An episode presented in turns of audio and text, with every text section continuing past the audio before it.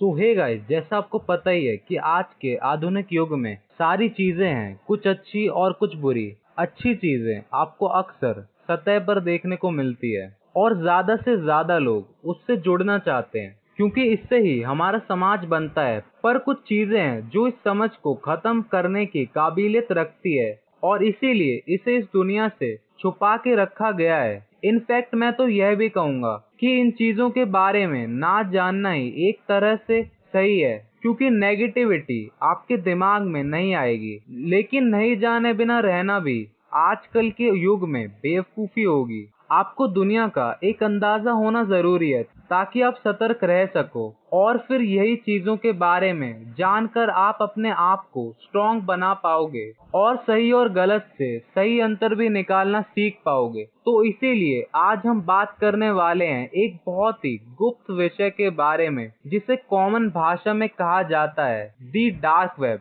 अब friends maximum लोग जब इंटरनेट के बारे में सोचते हैं तो उन्हें लगता है कि इंटरनेट में डे टू डे काम की वीडियोस देखना न्यूज़ चैनल चेक करना online booking social media use करना, बस यही होता है। बट यह तो बस वही दुनिया है जो आपको सतह पर देखने को मिलती है। इसकी गहराइयों में भी एक बहुत ही अलग इंटरनेट की दुनिया है, जो टेररिस्ट क्रिमिनल्स मानसिक रोगी, विनाश चाहने वाले लोग टॉप सीक्रेट जासूस हाई सिक्योरिटी वाले लोग ईटीसी हर दिन एक्सेस करते हैं। लेकिन आप और मैं चाह कर भी उन्हें कभी ट्रैक नहीं कर सकते। हम तो क्या, दुनिया के बेस्ट से बेस्ट पुलिस एजेंसी भी नहीं। लेकिन फ्रेंड यह लोग कौन है और क्या चाहते हैं इंटरनेट से? तो इंटरनेट को कुछ इस तरह से समझिए। इंटरनेट जो हम यूज़ करते हैं, हमारे ऑर्डिनरी ब्राउज़र जैसे गूगल क्रोम से सिर्फ़ एक छोटा सा वेब का हिस्सा यूज़ करते हैं। एक्सपर्ट के मुताबिक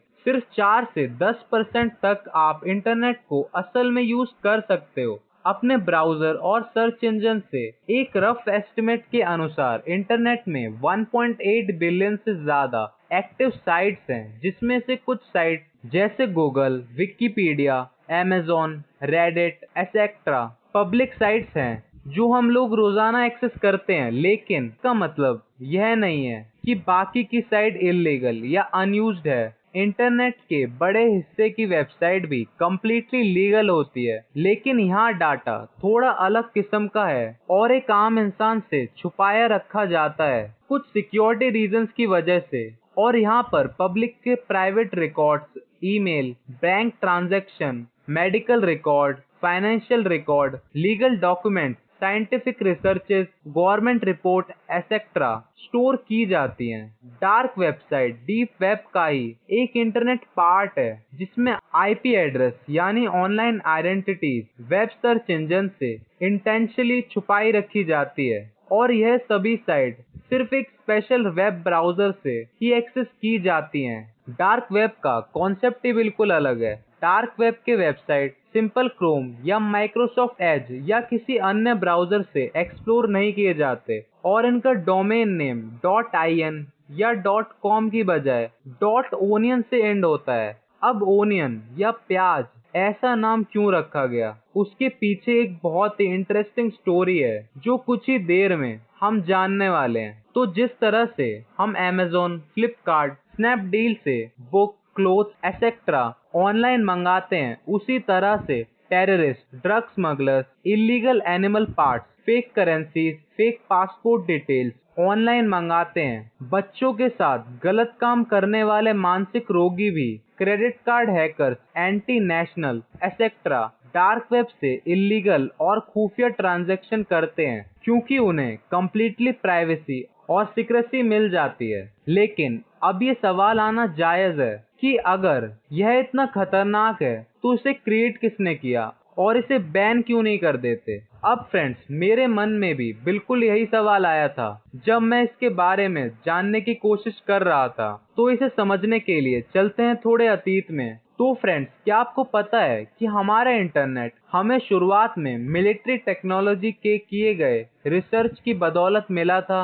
बिल्कुल उसी तरह 2002 में यूएस मिलिट्री की नेवल रिसर्च लेबोरेटरीज को लगा कि उनके कम्युनिकेशन बिल्कुल खुफिया तरीके से नहीं हो रहे और उन्हें सिक्योरिटी सिस्टम को अपडेट करना था, जिससे कोई भी उनके कम्युनिकेशन को एक्सेस नहीं कर सके। और इसीलिए उन्होंने एक ऐसा सॉफ्टवेयर को डेवलप किया, जिसे फिर रिलीज़ करने के बाद नाम दिया गया दी ओनियन राउटर यानी शॉर्ट फॉर्म में द टॉर सॉफ्टवेयर, जैसे प्याज, यानी ओनियन में काफ़ी सारी लेयर्स होती हैं। और सभी लेयर कर्व होती हैं और स्ट्रेट नहीं। उसी तरह डाटा भी कभी भी इस कनेक्शन से दूसरे कनेक्शन में स्ट्रेट नहीं जाएगा, बल्कि कर्व जाएगा। दूसरे कनेक्शन से रीराउट होते हुए जाएगा। और इसीलिए यूज़र को ट्रैक करना लगभग नामुमकिन है। और डार्क वेब में आप टॉर यानी द ओनियन राउटर की मदद से ही वेबसाइट को एक्सेस कर पाओगे। और वेबसाइट भी एकदम खुफिया होती है। और बिल्कुल इसी तरह, डार्क वेब यूज़र का लोकेशन और उनका आईपी एड्रेस को छुपा के रखता है, जिससे कि उन्हें ट्रैक नहीं किया जा सके।